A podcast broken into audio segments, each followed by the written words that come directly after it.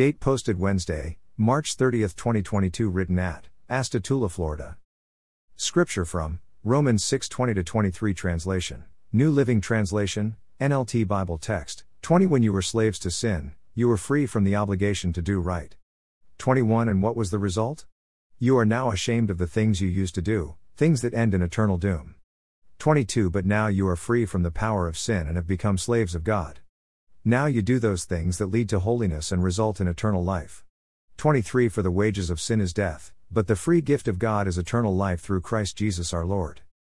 Application Paul found that believers need reminding of the world from which they came.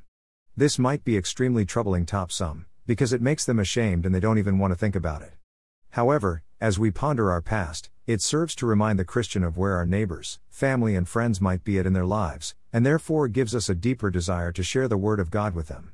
Friends, in verse 21 we are told that the end for the unbeliever is eternal doom. Is that what we want for those we love? I pray that this lesson today may be a reminder that time is short before the Lord returns to take His church home to glory. We have friends and family who are destined for hell, eternal doom, are we okay with that? Easter is right around the corner and we will once again be reminded of the new life we have in our risen Lord. I pray that this will give reason for us to carefully and sincerely pray for those who are still deeply involved in sin and struggling to see the light and hope that we have in the glory of Easter and our risen Lord. This is a great time to encourage our loved ones to attend church with us, so let's show them that we care, and pray earnestly for them that God will open their hearts to hear the truths of His Word. In self preparation, let us examine our hearts and ensure that the light of the risen, living, all powerful God is evident in our lives every day. Perhaps as family and friends see Christ in action through us, they will desire even more to accept Him and allow Him to change their destiny. Blessings noted, because of the free gift of eternal life, we can shout and sing of the glories of our Lord and King. Prayer, Lord, in the same way that we would be seriously upset over a neighbor or some other friend perishing in a fire, please make us just as desperate and upset in knowing that they have not accepted you as their Lord and Savior, for both lead to death. Please help us to always celebrate our risen Lord, and because of your love for your children, help us to strive to encourage others to accept and know you personally. Please make us ever mindful of the new life the sinner has in knowing you as personal Lord and Savior.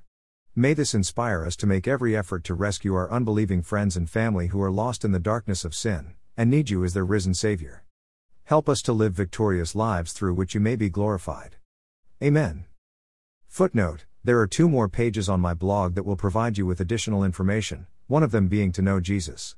If you have been challenged to make a decision today after reading this devotional, please click on the above page, or speak with a local Bible teaching pastor, or contact me at nuggetsfromgodsword at outlook.com.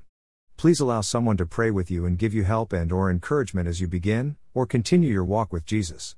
Words underlined in my blog might indicate a link to a song that came to mind as I wrote the devotional.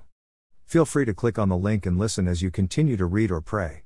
If this devotional was forwarded to you and you would like to see more, please go to Nuggets from God's Word and read more, or you may freely subscribe for a daily email conveniently containing each day's devotional. You may also visit me on Spotify and listen to Nuggets while you're out and about. I would encourage you to find a church home nearby your home, and attend as frequently as you could.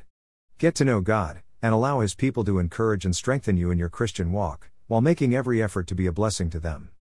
God is at work among His people. Please consider growing in your faith, as you worship with fellow believers.